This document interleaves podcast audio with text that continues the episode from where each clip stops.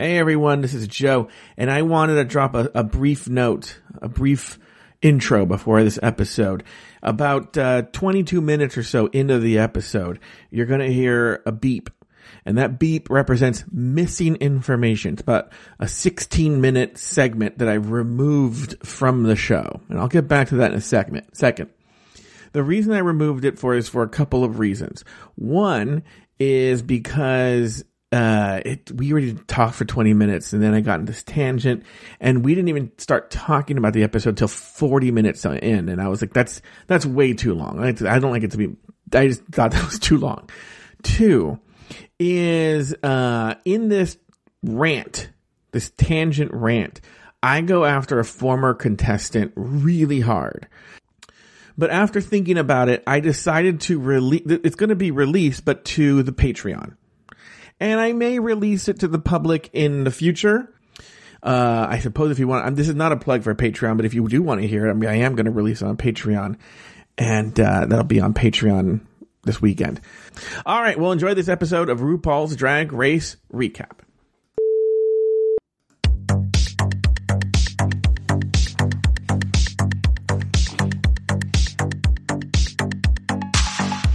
Welcome to the RuPaul's Drag Race Recap Show for Season 13, Episode 2, titled Condragulations. My name is Joe Batans, and I am joined, as always, by one pernicious co-host from the podcast pod is my K Penny. Please say We already think you the mole.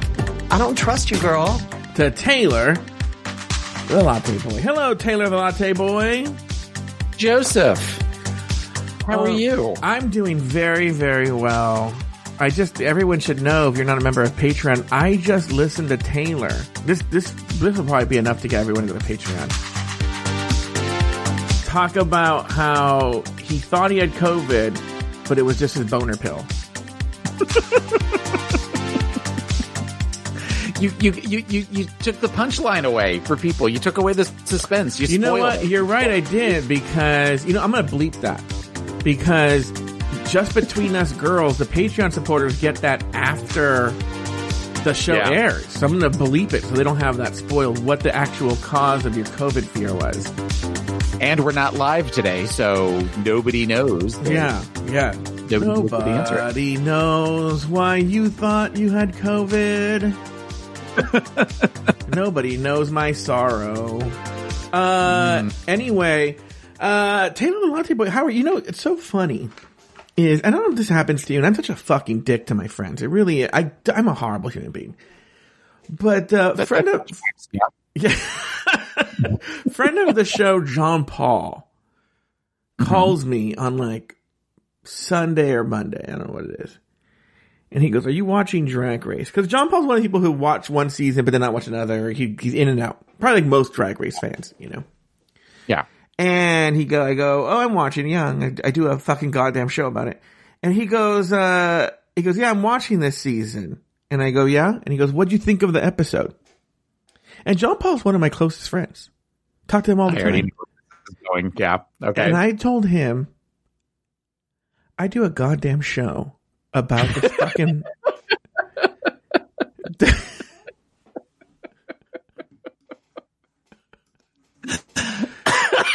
You've had this conversation with other people yes, before. yes. And I I do a sh- there. My thoughts of all people are out there Right. with commercials. Okay. and he goes, "Well, just tell me." And I go, "Just listen." She's like, "Fine, right?" Now I don't think he's actually. I really don't think he's ever actually listened to an episode because then he calls me, hmm, maybe Tuesday, right? hmm And he goes, "Oh, I listened. I you know because he had to go to his mom's house a couple of times throughout the week, and so on his it's a longish drive. And he's like, I on my I listened about half the episode on my commute to my mom's house. Yeah. So I've listened to the first half, and then he goes, "You reveal a lot of personal information on this show, right?" And Yeah. I, yeah, and I go, "Uh huh," and he goes. "Uh, well, The the thing with the cum and everything like that, and I was like, uh huh. I go, it's true. I don't like, And then, then he started sending me, then he started arguing with you about what's organic. I don't know, it was like a weird argument he started having with me. He's going, you and I both know this, where with your personal friends, when they start listening to your shows, they start to have conversations with you midway as if they've been in another conversation. So then I start Right. getting pictures on my phone of waffle, of waffles covered in cum and wants to know what, wants to know if this is suitable because it's organic. right? So then I'm talking to Carlo from Germany. This is another thing, uh-huh. which this one actually, this, this criticism is legitimate. He goes, he calls me and he goes, I loved the episode. It was so good. And I was like, thank you. He goes, my boyfriend though, who I kind of know, Philip, he Uh-huh. goes, he was listening for the first time. And we were listening. He goes, and I'm just so used to the show. I'm just listening. But said, 20 minutes in, he goes, are they ever going to start talking about drag race? and Carla was like, oh yeah, I guess. I guess we don't really immediately start talking about the fucking show. No, but that- I think that's what people like about our Yeah. show is that it, as you said last week, Mhm. this is about two friends. Mm-hmm. You're not going to get inside tea from us. Mhm. You're not going to get, you know, is- is super, you know, you're going to get two friends who love the show, who, and also who love to occasionally hate the show, Yeah, hate themselves for loving the show, yeah, talk about this show. And that's what it is. And we're going, and we're going to intersperse, you know, other th- aspects of our lives, that sort of stuff. Babalu listened to the, a good chunk of the show last Saturday uh-huh. in the car. yeah. And he's very funny because he does the same thing where he wants to have conversations with you and I in the car, but I'm driving the car at the same time where we'll say, we'll say something and he'll go, that's not true.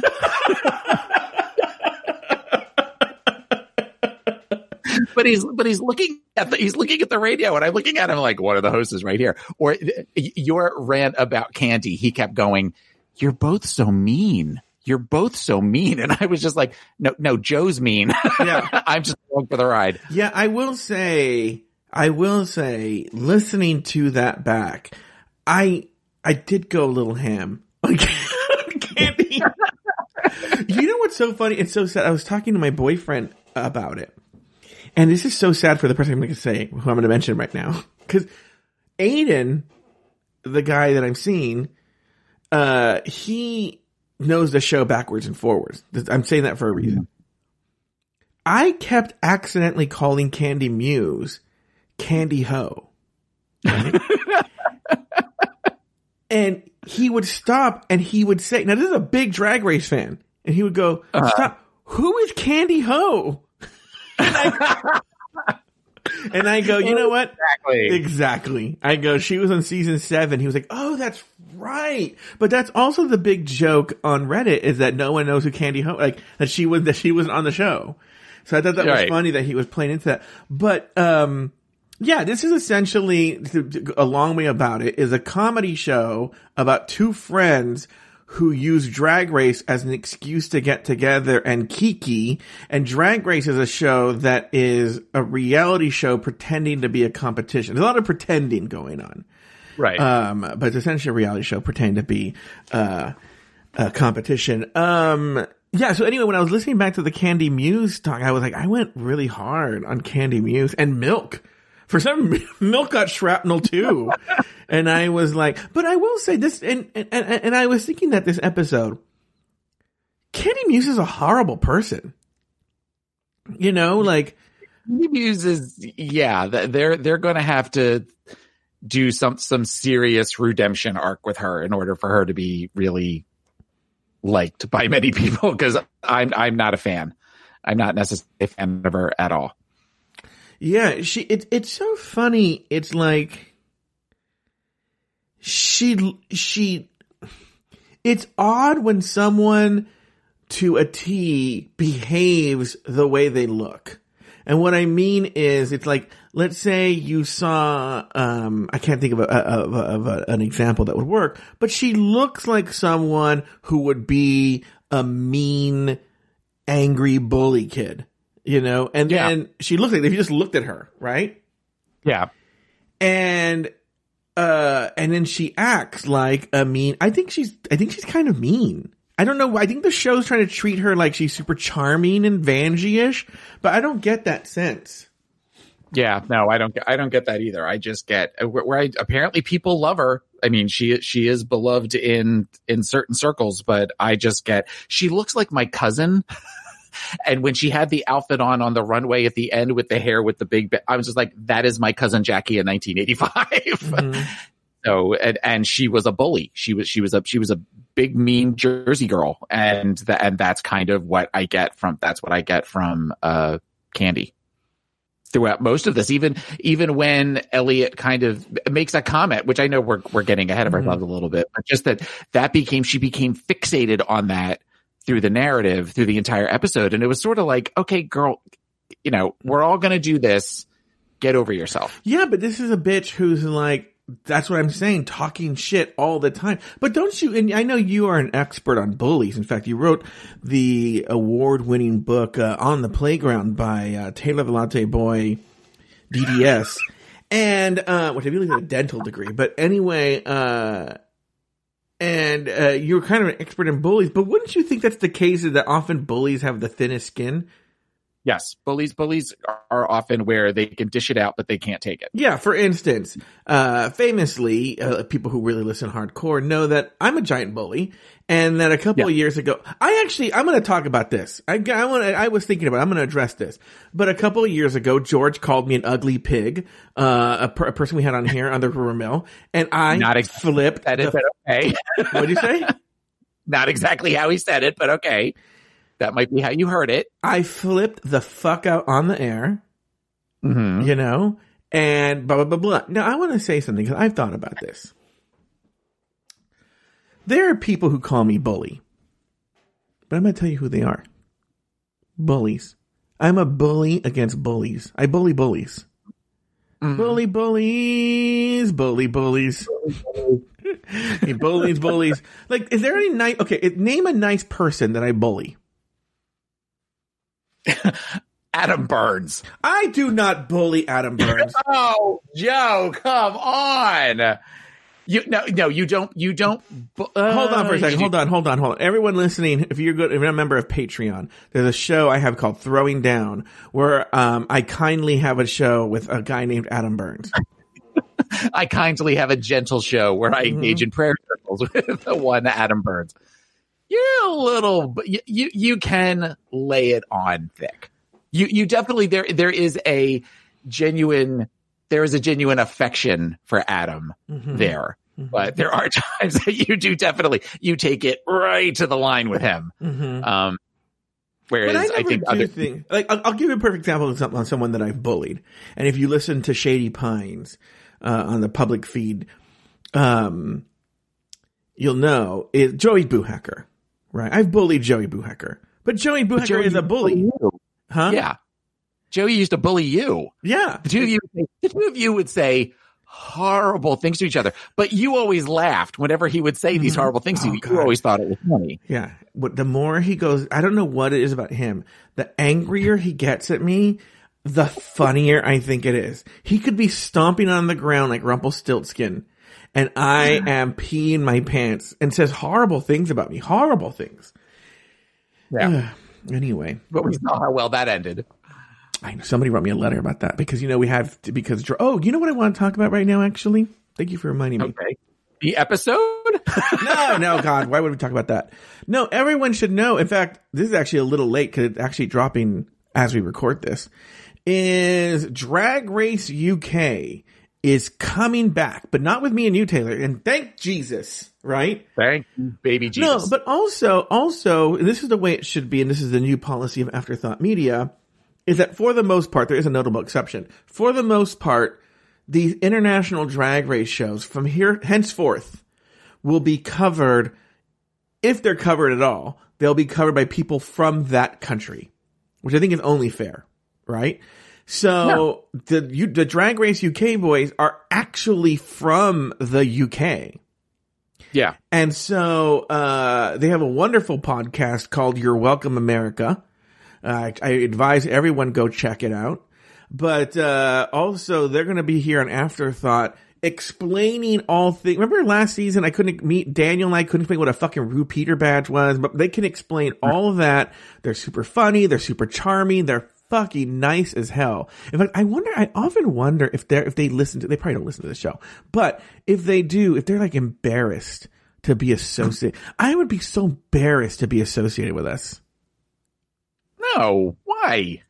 Why? Th- that- I, I don't Last know. week's episode was a lot of fun. Last week's, and, and I think that anybody who has a good sense of humor Mm-hmm. listened to that episode and enjoyed it. I was, you know, Adam Salandra wanted to listen. Our new, new afterthought media personality, Adam Salandra, who will be joining us for All Stars, uh, listened for the first time. 'cause he, you know, and I, and he, uh, listened, he, and he, he goes, he sent me a text message. First he says, I listened to the most recent episode of Drag Race Recap.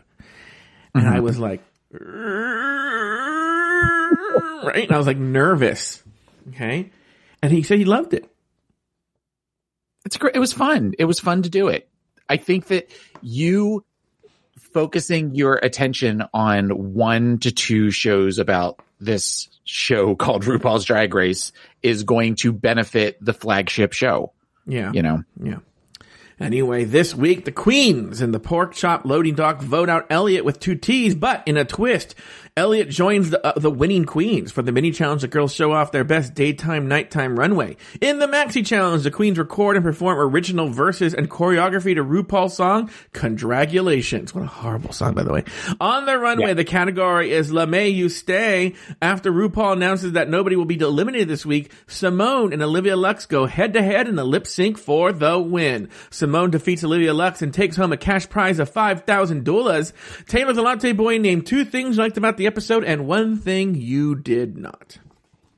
I did like the twist of Elliott joining the winners. Um, initially, you know, I was kind of, I was bummed when she was the one that was voted off. Uh, and, um, even though I didn't necessarily like the way they treated her, it made sense in the, in the course of the story. Um, I love me a look episode. So the fact that it was looks, looks, looks the whole time, I was very much about that. Uh, the thing I did not like is I have queens that I am really starting to really like early on. Mm-hmm. And I have queens that did nothing to further my interest in them, Yeah. namely Kandy and Tina Burner are definitely ones that I'm sort of like, okay, I'm, I'm really kind of done. And my fear is because they are such big names that we're going to have to deal with them for a while. Yeah. So that's, that's kind of something that I'm not liking. What about you? So I want to comment on something you said. You said uh, you really liked the twist of them. It, it, I- I'm gonna just to, to reference last week's episode. If you noticed when I was reading the script, when I was doing that part that we just did, actually, the little sort of mini outline. At the very end, I hesitated when I said they vote out or eliminate one of their own or something. I hesitated because I already knew that the person they voted out was going to go to the winners team. And so I was sort of like trying to re-edit in my head because I didn't want, I wanted to be intentionally vague. So, uh, FY, little behind the t- scenes T there is when you hear me stumble. That's because I'm, I'm reading and realizing that's what's happening.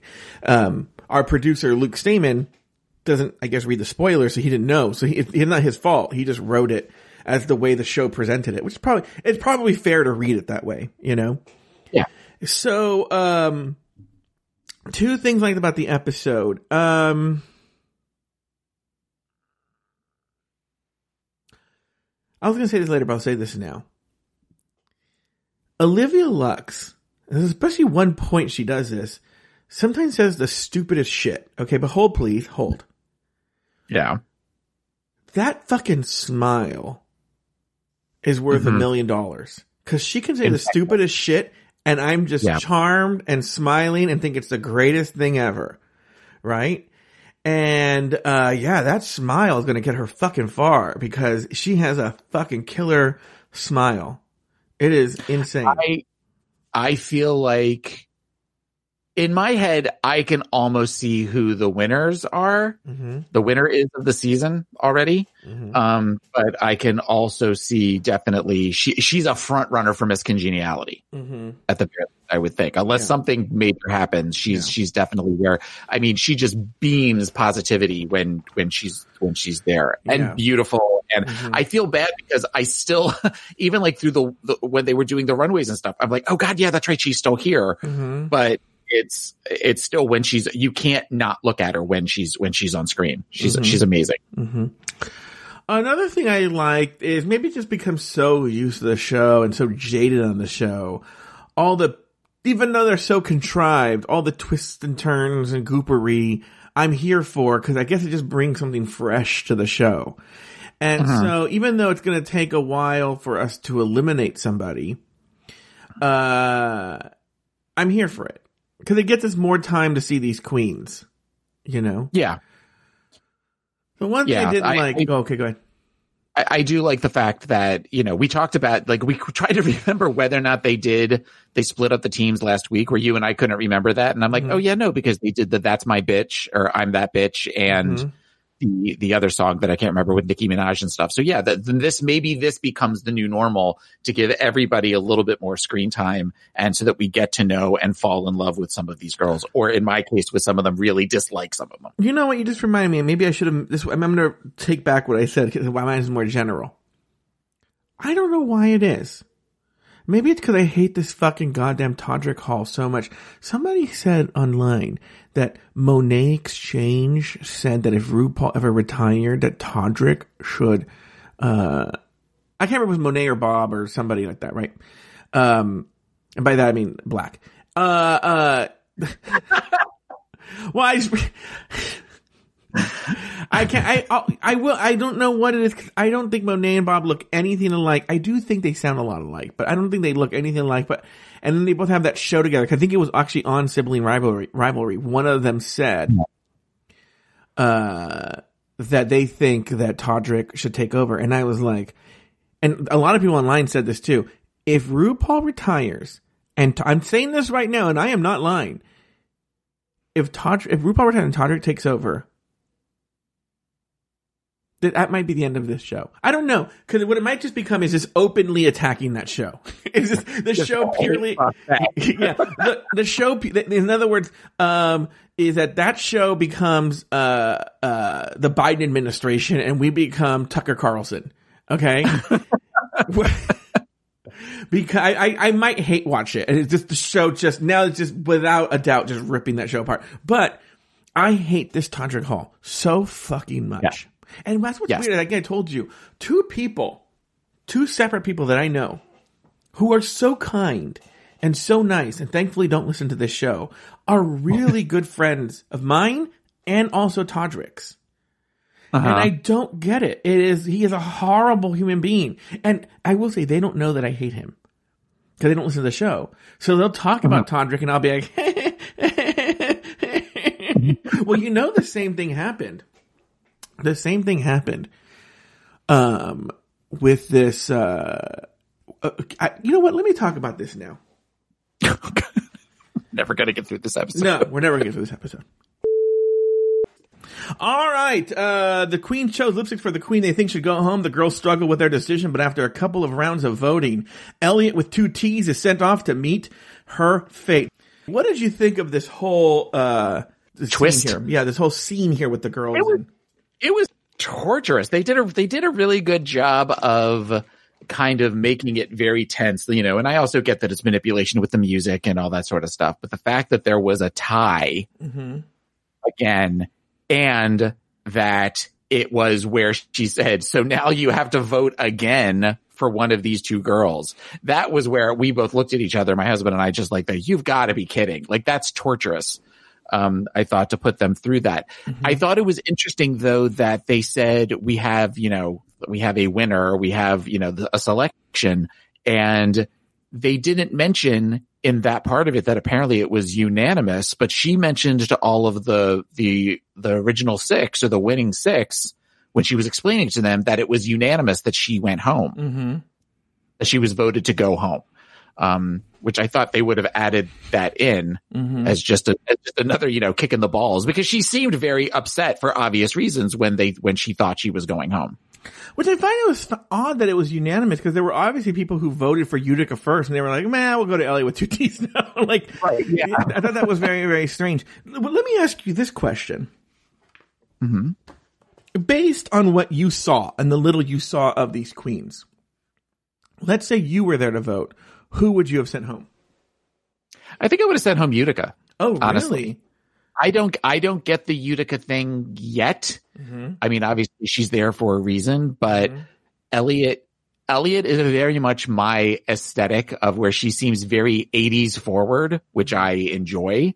Um, they're definitely trying to push um Exposé as the new El DeBarge, where she's already brought up Exposé twice. Yeah. You know, RuPaul has in the in the in the season. And there's only two episodes, so I have a feeling we're going to be hearing "Come Go with Me" every time she walks over to Elliott instead of uh, Rhythm of the Night.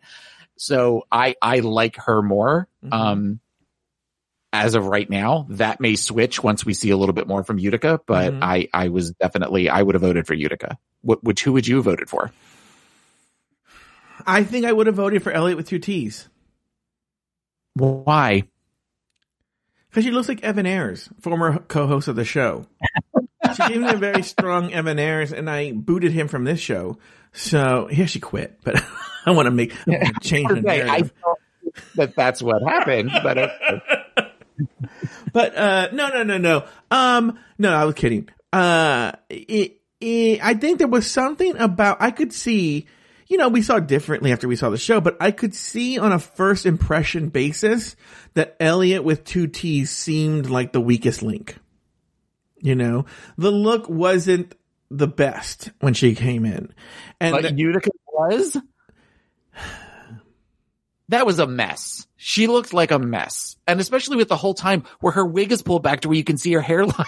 I mean, just something about that. That is, that is not polished. That is not where you're, that, you know, say what you will so far about Kahmora Hall. I mean, she Mhm. looked completely polished and everything while she was sitting there. You know, a couple of the other ones looked slightly Mhm. do. But I mean, Utica just kind of with the wig and the weird things and the weird heavy strawberry tilt in her wi- it- it- everything about it. I don't get that yet. hmm Um, no, I think I still just going on first impressions. I think I would. I think because I think I'm still. I'll be honest with you. I'm still charmed by a little bit. There's a little bit of charm I have with Utica Queen. I don't know why. I'm not completely won over by her. And maybe next week, by the end of next week, I'm like, I want to vote her out now. I don't know. but I will say I didn't hate her as much. You know, I didn't hate her. I don't hate Utica. you told me you hate Utica. I, I did not say such a thing. I don't get it. When she does her little interviews, they seem to have very short clips of her speaking. Mm-hmm. And there is something where she kind of has, she has that positive energy. She definitely has that. I just don't get that aesthetic. Yeah. But I also wasn't, I mean, she reminds me a lot of Thorgy and I didn't never really got Thorgy's I didn't aesthetic. get Thorgy. I, I, I, I actually see the Thorgy comparison, but for some reason, and I don't know what it is. Yeah, because I had I had that same. I actually learned to love Thorgy, but uh, I sort of had the same reaction. I could see that, right? Um, but for some reason, it, it annoyed me with Thorgy, and it doesn't annoy me as much with Utica. I, we saw very little of her last week. That's why I want to see more next week. But uh, I think I still would have gone with Elliott with two T's. Okay. All right. Very good. Uh, moving on. The winning queens enter the workroom and Kandy, uh, Muse declares war against the losing queens should they return. After a video message, RuPaul announces that one more queen will be joining the winners in the workroom. It's Elliott with two T's. The girls do not like that, by the way. Next, RuPaul announces this week's mini challenge. Summer and run, winter runway looks for 2021. Taylor, your thoughts on uh, what, are you, what were you thinking about Kandy declaring war and doing all that, and Elliott two T's and the way they reacted to her coming back and all that stuff?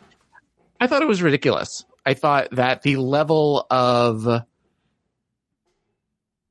okay, let, let me rephrase that. I th- I think that it felt like it was very much of the where they were so surprised that she was coming back. It's not like she had been gone for three or four episodes and then magically appeared. Mm-hmm. You know, they couldn't have really thought that it was going to be where they were going to do a season with just six girls. Yeah.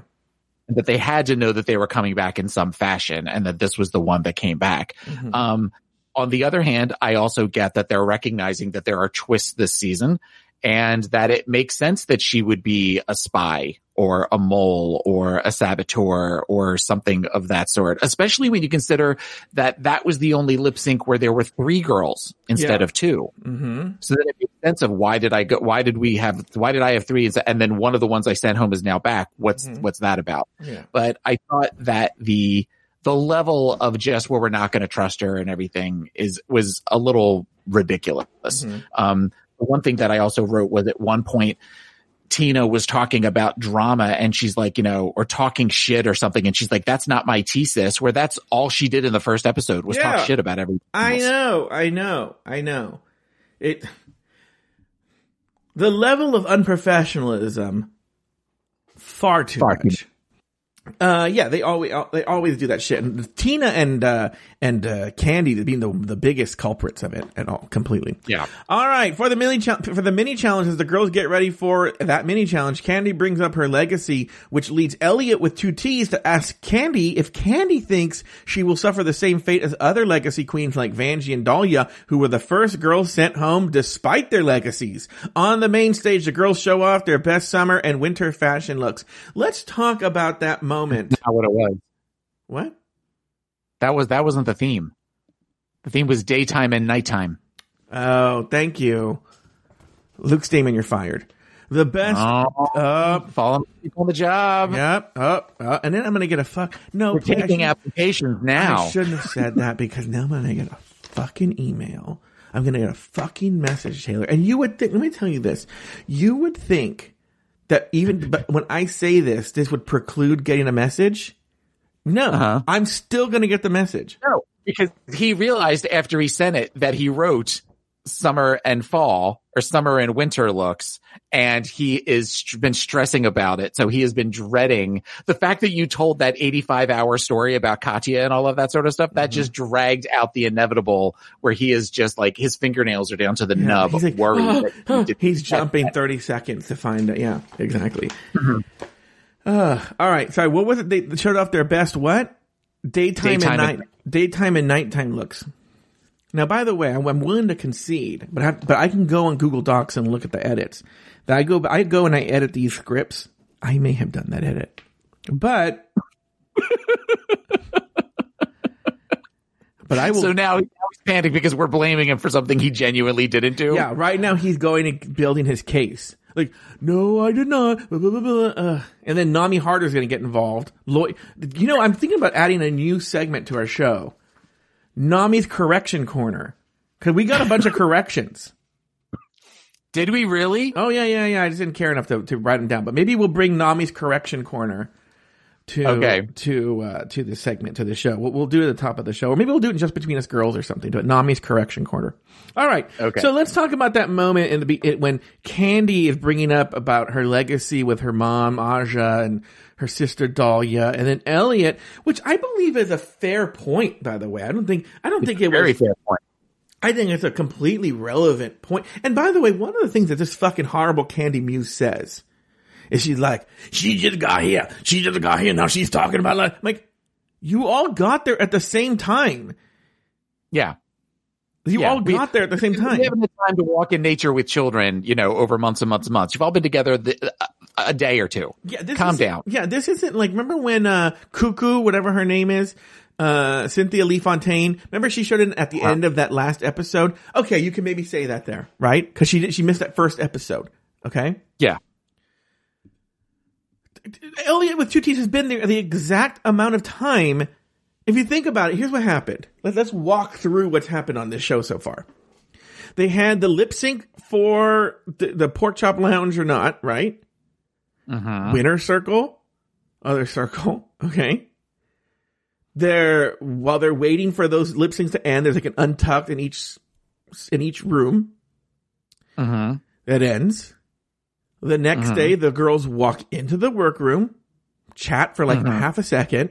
RuPaul comes in and says, "There's another queen joining you." It has been virtually no time at all. Right. And if then- anything, Elliott has had more to do because she had to do the voting thing that Yeah. the other girls didn't have yeah, to do. And this fucking bitch just got here. This bitch just got here. She's telling me, I mean, uh, bitch, you guys have been there the same amount of time. The same Yeah. amount of time. She, there's nothing that this group has done that she wasn't there for, except walk into the workroom. God, this candy, this Kandy Muse, King Kong Candy, can go fucking fuck herself.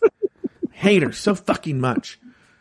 Are you glad that you corrected that instead of saying King Kong Bundy like we talked about this week? Yes, I, I called Taylor this week and go. I listened to the episode back and I regret I called it King Kong Bundy. It should have been King Kong. And it, I, I think he thought Joe's feeling remorse for being so mean to her, and I was like, no, the joke should have been King Kong Candy.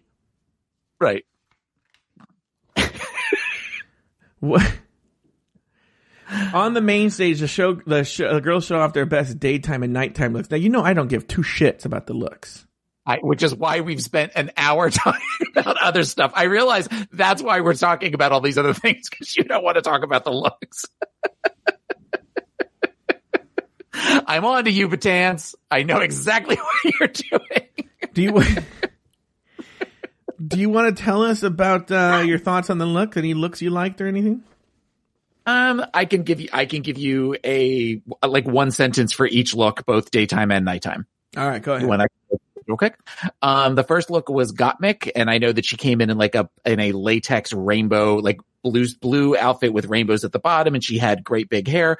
I liked that. I thought it was fun. Mhm. Uh, Kandy Muse came in some like Kirsten Dunst in interview with the vampire sort of Mhm. crazy, like, you know, outfit that was not daytime at all. Uh, but it was a pretty look. I thought LaLa Ri's look was off the rack, um, and kind of drab. Mhm. Uh, Olivia was, I don't know what I, lady. Oh, I thought Olivia's daytime look, she looked like Lady Miss Kier from Deee-Lite. Remember Groove is in the Heart? Do you remember that song? By the The way, singer. do you know she's, RuPaul's talked about this in her old show? Deee-Lite indirectly responsible for the success of RuPaul because she was friends with those Deee-Lite people. Okay. Mhm. And they come out with Groove is in the Heart and have this big hit. And she's like, fuck that. I know them. I could do better. And then it comes, she starts working on Supermodel of the World. Okay, Yeah. that makes sense then. Mhm. So Symone uh, came out in the very '90s uh, suit that had the big, huge block, geometric blocks. Uh, I love the color story with that. I love the color combination of that. Uh, Tina Tina Burner came out in an outfit that I thought the top was sloppy, but it was a great wig. And Elliott with two T's, it looked off the rack, but better than LaLa Ri's. Do you have any thoughts on any of the daytime looks? Do you remember any of them? No. But you know what I should do right now? We're going to take a break. And during the break, I think usually by this point they've put up the looks on YouTube or something like that. And maybe I can look at them for the next. You read them the daytime and nighttime looks? I just did the daytime, but I have I have to do the nighttime. All right, do the nighttime. While you're doing the nighttime, I'll see if they have them on YouTube. Okay. All right. All right. Uh, Gottmik. Okay. What happened? Oh, I thought you said okay, like as you said, we're going to take a break. No, after after we're done with this. Okay. So Gottmik came out in a very gothy look with a pasty over um, her one nipple, and I loved it. I thought it was very Dragula. I thought it was something we would have seen on Dragula. Uh, Kandy Muse looked like the crab from Moana. Oh wait, wait, wait, off- wait! I did I, I did have a joke about Kandy Muse. This is the one in the red latex. Yes. I I'm not even joking. She came out and went, "Oh, the Boulet, Bou- both Boulet brothers made a, a, a special appearance on Drag Race," and I was like, "Oh no, it's just one person, Kandy Muse." Okay, go ahead. Okay. Um, with LaLa Ri, she came out kind of in a dominatrix type outfit, and my concern was that it looked cheap to me, and I feel like her lack of polish is going to be the issue and part of a storyline for runways for her in the future. Um, Olivia, I loved the dress that Olivia had on. Uh, I thought Symone looked a mess in the outfit that she had that was kind of very 90s club, but it was all sort of scrunched up though. Though the jokes they were making about her having like, you know, trying to do the walk of shame home, I thought that was the best part of her look. Uh, Tina Burner, I wrote, I'm tired of the red, yellow, and orange that she's doing. And Elliott with two T's came out with um, the top hat and the riding crop, and I just absolutely loved that. And I said, a top hat and a riding crop are always appreciated. Well, don't you think that uh, that's always going to be Tina Burner saying that she's always going to uh, do the those looks, the the red and orange Well, or and- whatever? Well, and I'm glad that Michelle called her on that on the runway because I'm glad to see you in something other than red, yellow, especially with the weird like magenta hair that she's got. Everything she's giving like very Ronald McDonald vibes to me, Mhm. and I, I'm not necessarily here for that. Yeah. So hopefully we will see her in other things. But I get that we're trying to brand ourselves in the beginning, Mhm. but it was it was just a lot. And even Yeah. when she's doing the performance, it's like, okay, we get it. Red, yellow, we get it. That's your thing. Fire, Tina Burner, whatever. Mhm. We we want to see you do something else. Yeah. Uh, I uh, I'm looking at the the nighttime runway looks now. I already saw Gottmik. She looks fantastic. Uh, I saw the Boulet brothers make a guest appearance on uh, RuPaul's Drag Race, and then I was like, oh, they look fantastic. Uh, you know, they're always doing that complimentary thing. And then, uh, you know, they, they compliment each other on like, like, and then they're like together. And I was like, oh no, no, that's, uh, Kandy Muse. Uh, all right. Uh, next other, I'm, I'm giving my, just my thoughts on the looks right here. Next we have, I don't Okay. know who this is. Who's the next one after Kandy Muse? LaLa Ri. Lala Oh, Ree. LaLa Ri. Uh, okay, LaLa Ri. You know, they were kind, they loved it, right? I don't know. Like, Yeah. Ross loved it. Like, that's the girl he want to go to a club with, right? I just was very whatever about it. Mhm. Um, you know, I'll be honest with you. I'm going to talk about it. Is I feel sorry for LaLa Ri. Is like if you're not a queen who has a lot of money, uh, or can buy things on, a, you know, on promise to pay. I think you suffer in this show now, where I think that used to be the case. Uh, but uh, I'm looking now at Olivia Lux. She looks fantastic. I love Olivia Lux's outfit. It looks fantastic. Um, I have no idea what you were talking about. I was busy looking for the looks and the nighttime looks. But um, what did you think of it? Did you like? You agree with me or no? I just wrote, I love the dress. Yeah, yeah, I love the. dress. I don't know how I feel about the wig. Uh, I know. I will say this: Did you feel? Uh, is Symone next? Is that Symone? Yeah. Yeah. Symone. On Symone's first look, I will say, didn't you think that her wig, to, to borrow a term from a, a, a hostess from a long ago, that her on, looked a little thirsty on her first look? I wasn't a fan of the wig. I know I didn't like the wig. I didn't necessarily like the wig on her second dress either. With it was sort of like the the the the uh, the braids with the the dangle things at the end. Mhm. Um, I was I wasn't necessarily a huge fan of that, Mhm. but I. You know, I, I loved the outfit that she had on in the daytime look a Yeah. lot. Mhm. I agree with you, Tina Burner. It's always going to be orange, yellow, and red, which I'm sure Michelle's going to clock her for. I wonder though, do you think that Tina Burner is so calculated that she's doing this, waiting for that? She's like, that she's self-producing her own narrative arc here in terms of uh, looks. I could see that. Should we, should we talk about how uh, her weird fake tan and how bad it looked in this episode? Yeah. Well, plus with the whole thing where it, okay, and and where all of her confessionals are where she has on the suspenders and the um and the tank top, and I don't know if pattern behind her or if it's the bad tan or whatever, but it almost looks like she's got hairy shoulders.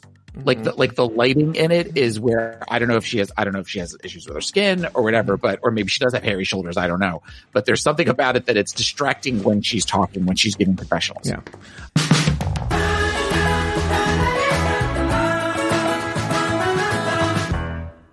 Have you heard about the 2018 study that showed half of prenatal vitamins tested had unacceptable levels of heavy metals? No? Well, now you have. I'm Kat, mother of three and founder of Ritual, the company making traceability the new standard in the supplement industry.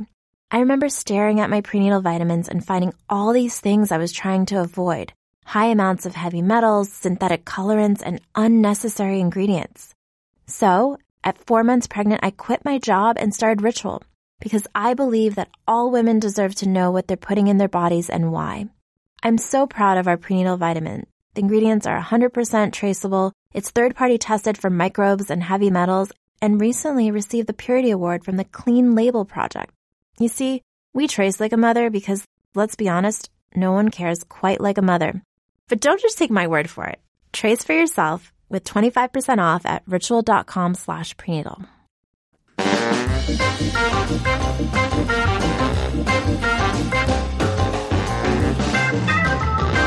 Yeah. All right. The queens enter the workroom after the runway mini challenge to D-Drag. Kandy, annoyed by Elliott's earlier comments, wonders if Elliott is a mole. Next, RuPaul enters the workroom to announce this week's Maxi Challenge. Each queen will have to create an original verse to RuPaul's song Condragulations and work as a team to choreograph a group number. Tina and Olivia exude confidence while Elliott wonders whether she has what it takes to write her own verse. Uh, Taylor, any thoughts here on this big segment? Um, I guess the one thing that I wrote here was the uh the energy levels that we're getting or the personalities or whatever you want to call it about two queens in particular, and that is Olivia Lux and Gottmik. Um, I feel like every time Olivia Lux is on screen giving confessionals, like you want more. You want that energy. It's it's the you know it's the best bowl of ice cream you've ever eaten kind of thing mm-hmm. when you're when mm-hmm. you're watching her talk and just the the hopefulness and the positivity and everything. Gottmik, great conceptual artist so far from what we're seeing, mm-hmm. but there's something about her energy in confessionals that is off putting to me, and I'm not sure what it is. Yeah. I feel like she's being a little extra. Um. Yeah, I think that comes out a little more uh, because. But do you think, in a weird kind of way, you, uh, that Gottmik um feels so far internally? We're going to see this play out later that she has a lot more to prove. You know, whether that's valid that- or not, whether that's valid or not, don't you think that maybe that's a feeling she has? Yeah, no, I, I agree with that. And, and that is why I'm, I'm not like where I'm like, oh, Gottmik. No, I don't like her. I don't like him. But it, there is a, there's just an energy there of where we're just, we're, we're trying so hard, mm-hmm. you know, but then it's, it's, it's similar to, but then when we see where in Untucked, mm-hmm. where Gottmik starts to kind of show his authentic self and mm-hmm. talk a little bit more honestly about who he is, that that de-escalates a little bit, that deflates a little bit, and then it makes it makes it easier to get to know the person behind the drag versus this persona of you know where where where where where I don't know what the word is, you know, extra. It's mm-hmm. just very extra. It's similar it's similar to when you would see though I definitely, you know, Laganja in the mm-hmm. beginning where Laganja was kind of over trying. Mm-hmm. And then eventually when Laganja would have those moments of where her defenses would go down and you would see the real Laganja, you would appreciate Laganja a little bit more. Mm-hmm.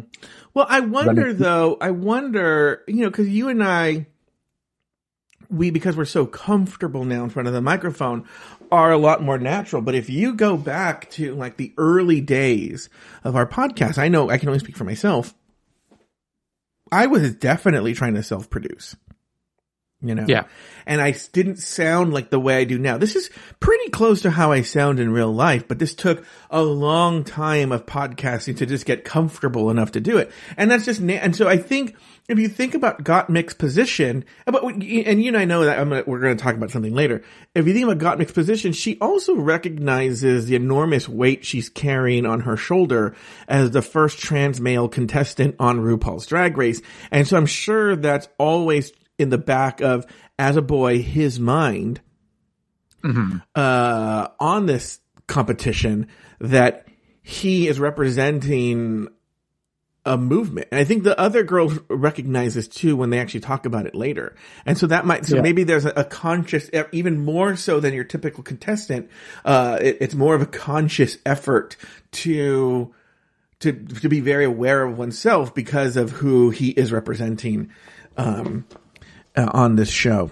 Uh, okay, we have the Maxi challenge. All right. On during the rehearsal, none of the queens wanted to take charge of choreography. Meanwhile, a reluctant Elliott chooses to hide in the shadows rather than share her dancing expertise. Meanwhile, Gottmik, this is the part we're going to talk about, doesn't realize they'll be dancing to their verses and freaks out because she didn't have a chance to share what she she was a trans male with her fellow contestants uh, first. This disrupts her concentration for the rest of the rehearsal.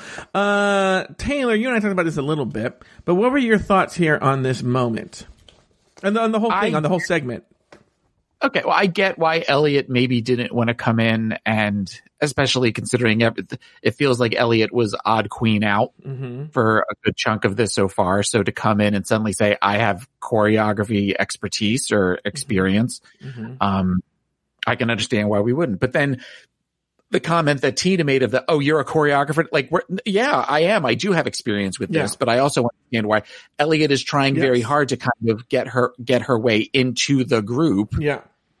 So he doesn't want to come in all, you know, oh, I can do this. We've seen girls do that before. Yeah. Um, I thought a lot of the LaLa Ri just kind of making faces and stuff looking around was very like, okay, this is, my fear is though, we're going to start to see as we've seen happen, even though one of, this is one of my favorite, exp- favorite moments ever of the show, but we're starting to see is of we're going to get the more Jim Halpert looking directly at the camera.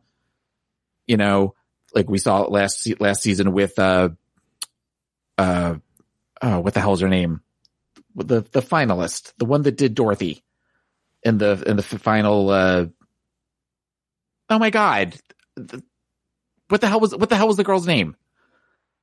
Don't just stare at me. What was the name of the, the girl? The, Gigi Goode. Where Gigi Goode had that moment where she looked at the camera. Why are you staring at me like that? I'm watching you talk.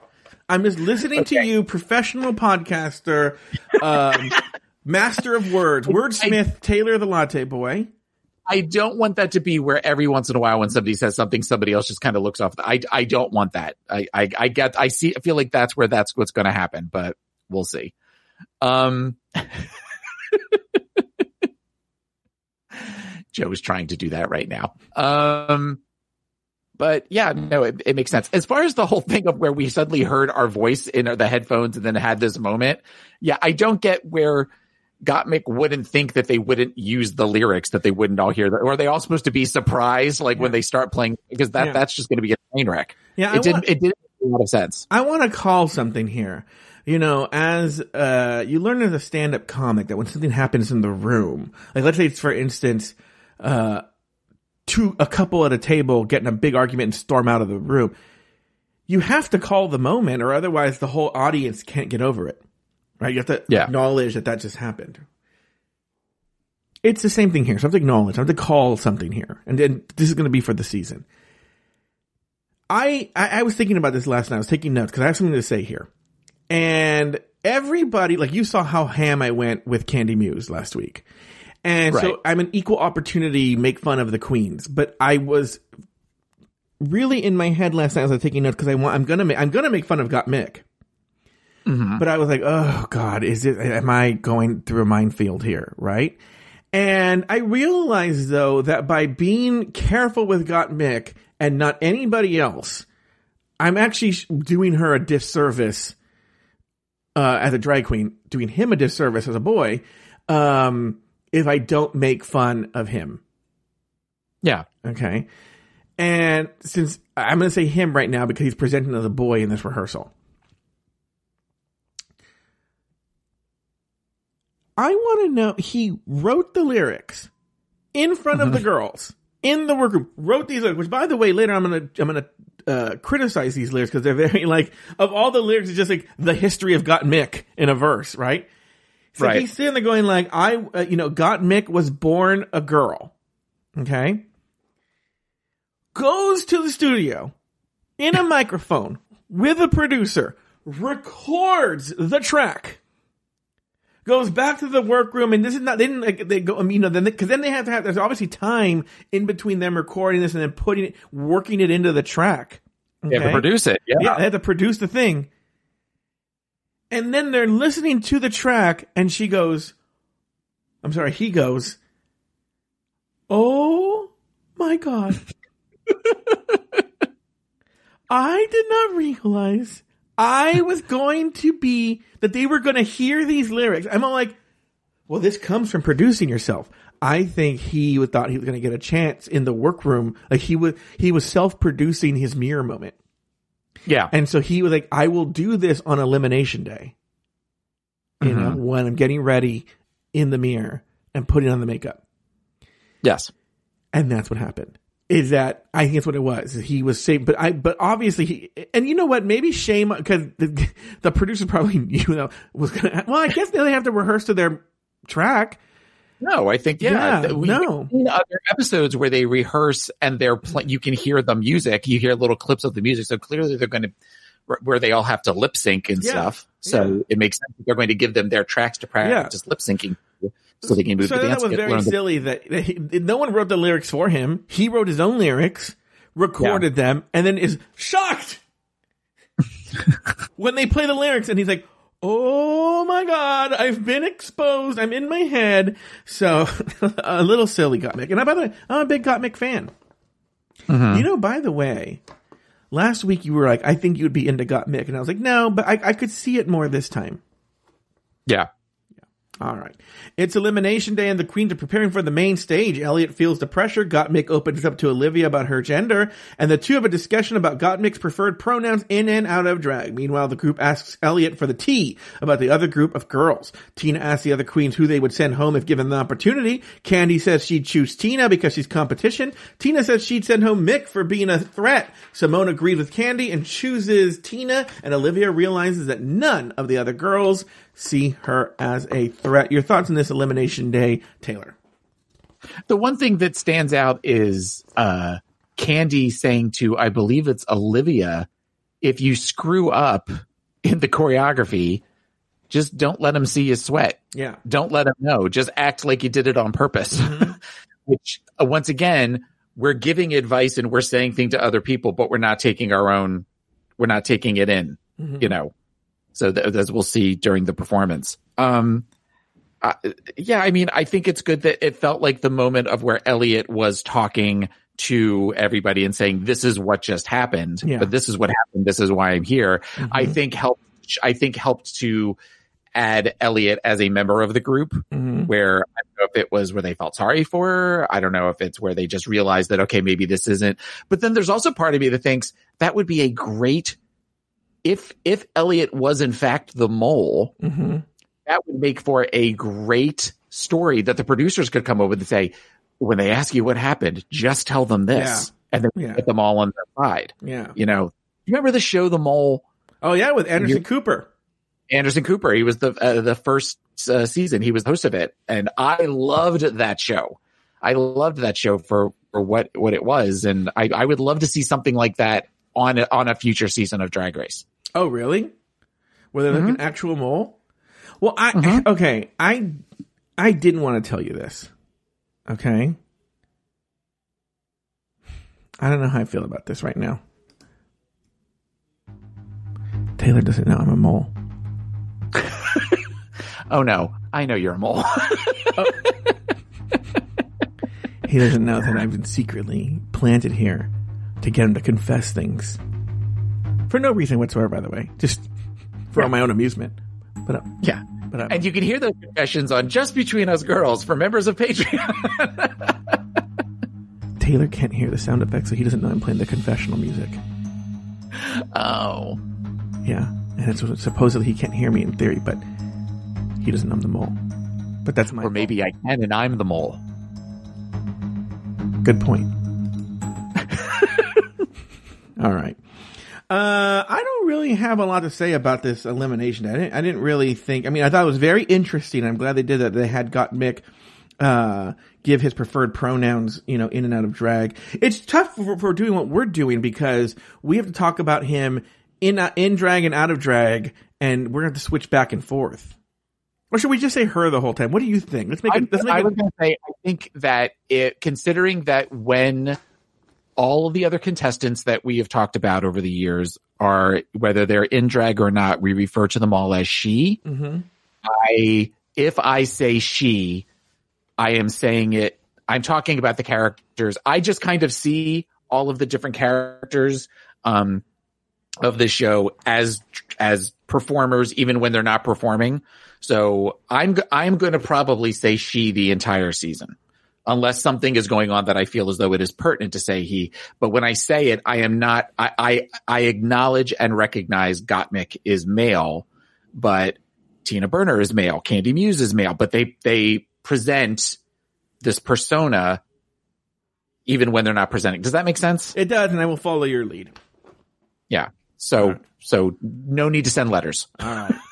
Uh, on the main stage, Ru introduces the regular judges as well as choreographer Jamal Sims before the queens perform their stage number of RuPaul's Condragulations. You know, we got so distracted with my Todrick Hall thing earlier. I didn't tell you that thing I was trying to um, officially talk about was that how much I love this Jamal Sims. He's great. I love Jamal Sims. I think he's, He's so great. fantastic.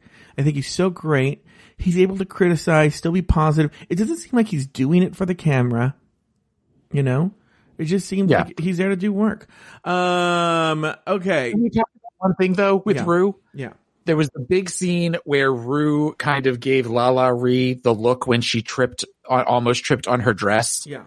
The Ru almost tri- Ru was tripping over that dress when she came down the runway. Yeah. If you watch, it was where she was clearly holding it up, and then the last step she takes, she almost goes forward, where she clearly is standing on the front of her dress.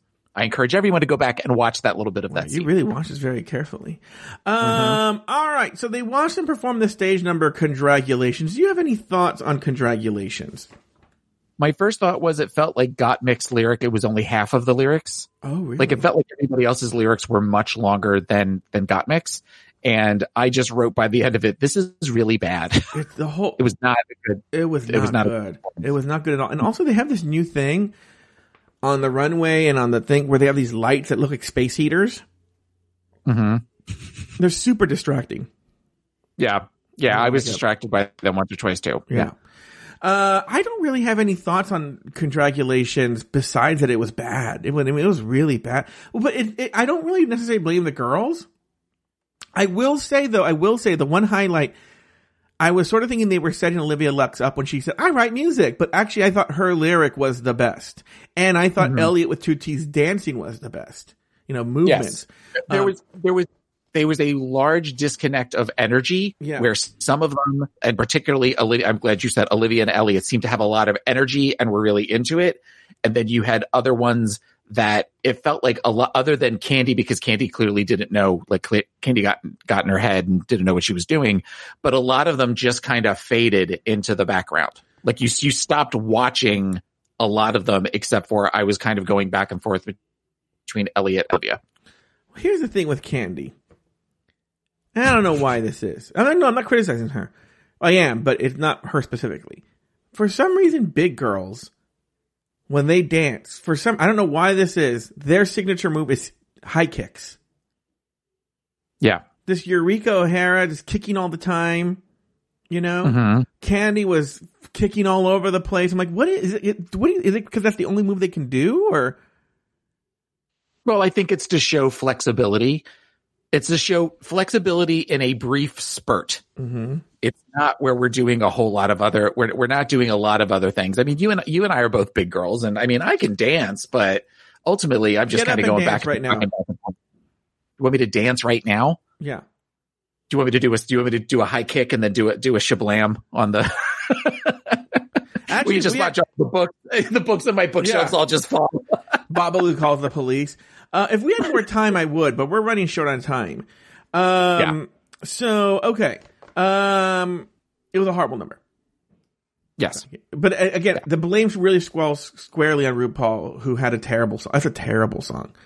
Cause they're That's a terrible album. That album's like two years old, Oh, and it it's is? pretty much all of the songs are the the titles of most of the songs are all things that she says on the show. Yeah, it's a very strange, it's, it's a weird world she lives in where everything that she said, it's a, I don't, I don't know. All Okay, right. but- but it, makes sense because we all watch every week. yeah. Yeah, I know. We feed into it. Yeah, we do. All right, let's talk about the looks. The category is Lamé, you slay. Oh, you stay. Uh, first up, we got Gottmik in a ruffled metallic bodysuit. Your, th- your thoughts, Taylor? I didn't like this.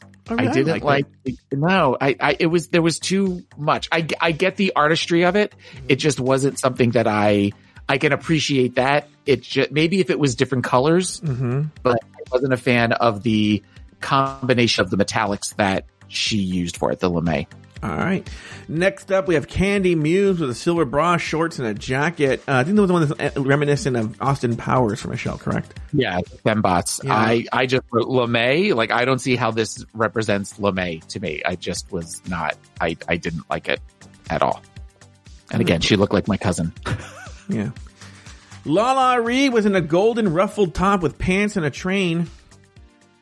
I loved this look of metallics. I thought this was a much better look of metallics than uh, Gottmik was.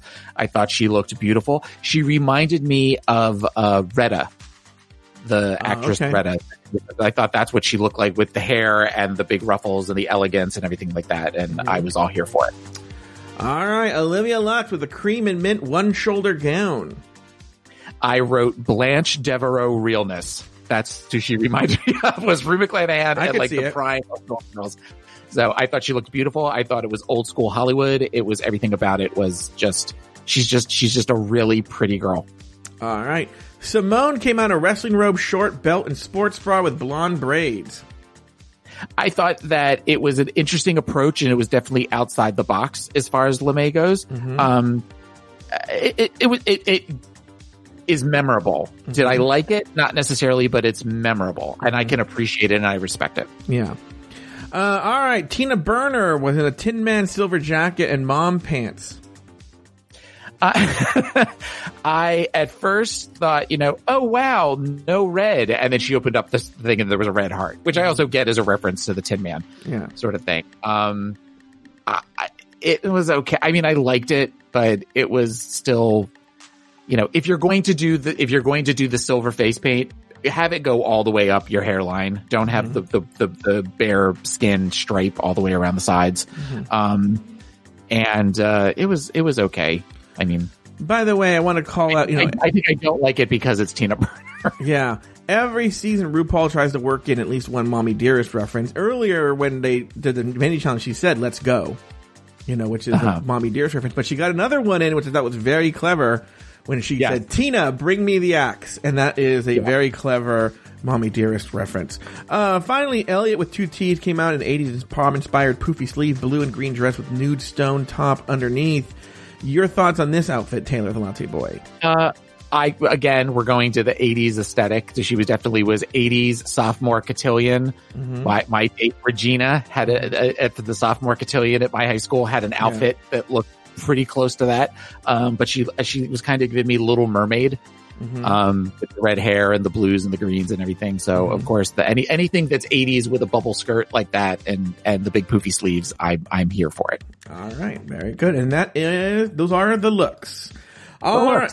Uh, yeah, the looks. Uh, after the judges' critiques, Ru announces the top two queens of the week: Olivia Lux and Symone. The remaining queens are all named safe. Next, the top two tween, two, two tweens. The t- next top two queens go head to head in a lip sync battle for the win and a cash tip of 5,000 doulas. The song Break My Heart by Dua Lipa, which what a good song that is. And, That is a great song. and the, but the winner was Symone. Taylor, any final thoughts on the episode? I thought the lip sync. I feel like we are seeing the beginnings of a lip sync assassin with Symone. Yes. Um, 100%. Yeah, I mean, just between though she seems to have, while she has a group of great moves that she does, I feel like she did some of the same movements last week as she did this week. So she's got to be really careful that she is able to kind of mix things up a little bit. Mhm. Olivia's lip sync, it didn't necessarily connect with me to the song, to the style of the No. song. It was very like joyous and happy, but she's supposed to be sad. Like it was very over the top kind of thing. And Yeah. that makes me worried if she has to lip sync in the future. Like whereas the song last week, that worked for that. It didn't work for this song. So Yeah. if that's her group of moves that she has for lip syncs, that concerns me for future weeks if she's ever has to lip sync. She she she took it a comedy route when it's not a comedy song. It's not a song that Right. lends itself to comedy. And um but it was it was interesting. I thought Symone did better on this lip sync than she did last week, where she really captured the feeling of the song and I almost to the point where you would think she sang the song in real life. Like Yeah. it sort of felt like she was really singing the song and this crazy person. It honestly, it wasn't to this extreme, but it felt a lot like when um Latrice was singing uh, "Natural Woman" and the little mid- the little midget Kenya Michaels was in the background dancing like a lunatic. And Yeah. and uh, Latrice was still and capturing the song. It had that sort. Symone's movements were a lot smaller, but much more um, Nuanced. nuanced, but also determined. What I mean is, like, she knew the move she was going to take, whereas Olivia Lux seemed to be making jokes out of every line and on the nose with everything, where Symone was actually feeling and acting out the song. Um, I don't think I have any really, really any final thoughts on this episode. I think we covered there. There really wasn't much to this episode. A pretty standard issue. We divide the two teams up, and I'm I'm, I'm assuming that next week the group is going to do the same sort of daytime, nighttime look, and then a Yes. similar challenge. They did this last year too, uh, and so we'll be kind of covering the same beats, I think. And because most of these girls are pretty strong, there wasn't a lot to talk about. I think we will see a lot more and have a lot more to talk about on episode four when those two very different groups of girls come together and then that's when you're going to see the tension. That's when you're going to see the, the tribalism, so to speak, in terms of the winners and the losers and the weaker and the stronger. Any other thoughts there, Taylor? I feel it odd that no one yet has mentioned, at least not on camera, that um Tamisha, like no one has mentioned to Lala that sh I, who was it that went up against Tamisha last week? Was that Symone? Well, why would Symone know? Well, because they were they've talked about the fact that Rose, where Oh. Tina knows that Rose, that that that that that dimensional. Who did you go up against? Who did you go up against? And the fact that no one has mentioned to LaLa Ri that Tamisha's in the other group. Well, because I think I just do you think maybe she does? Maybe do you think maybe they did and they're just hiding that? I think that I think that they have to have. They have to have. Yeah. Yeah. And so they know what's happening. All right. Any other final thoughts? Taylor T. Latte Boy. Nope. Let's wrap this one up. All right. Now that's going to do it for this episode of RuPaul's Drag Race Recap. Be sure to join us next weekend every week as Taylor the Latte Boy and I discuss, dissect, and deconstruct each brand new episode of RuPaul's Drag Race Season 13. So for Taylor the Latte Boy and myself, Sashay away until next week.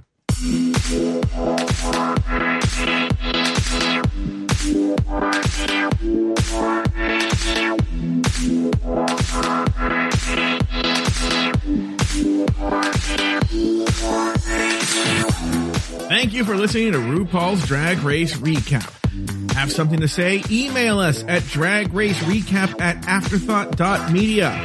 For more drag race and LGBTQ content, support us over at Patreon at patreon.com slash afterthoughtmedia. You can follow Tanner the Latte Boy on Instagram and Twitter at PIMC Taylor.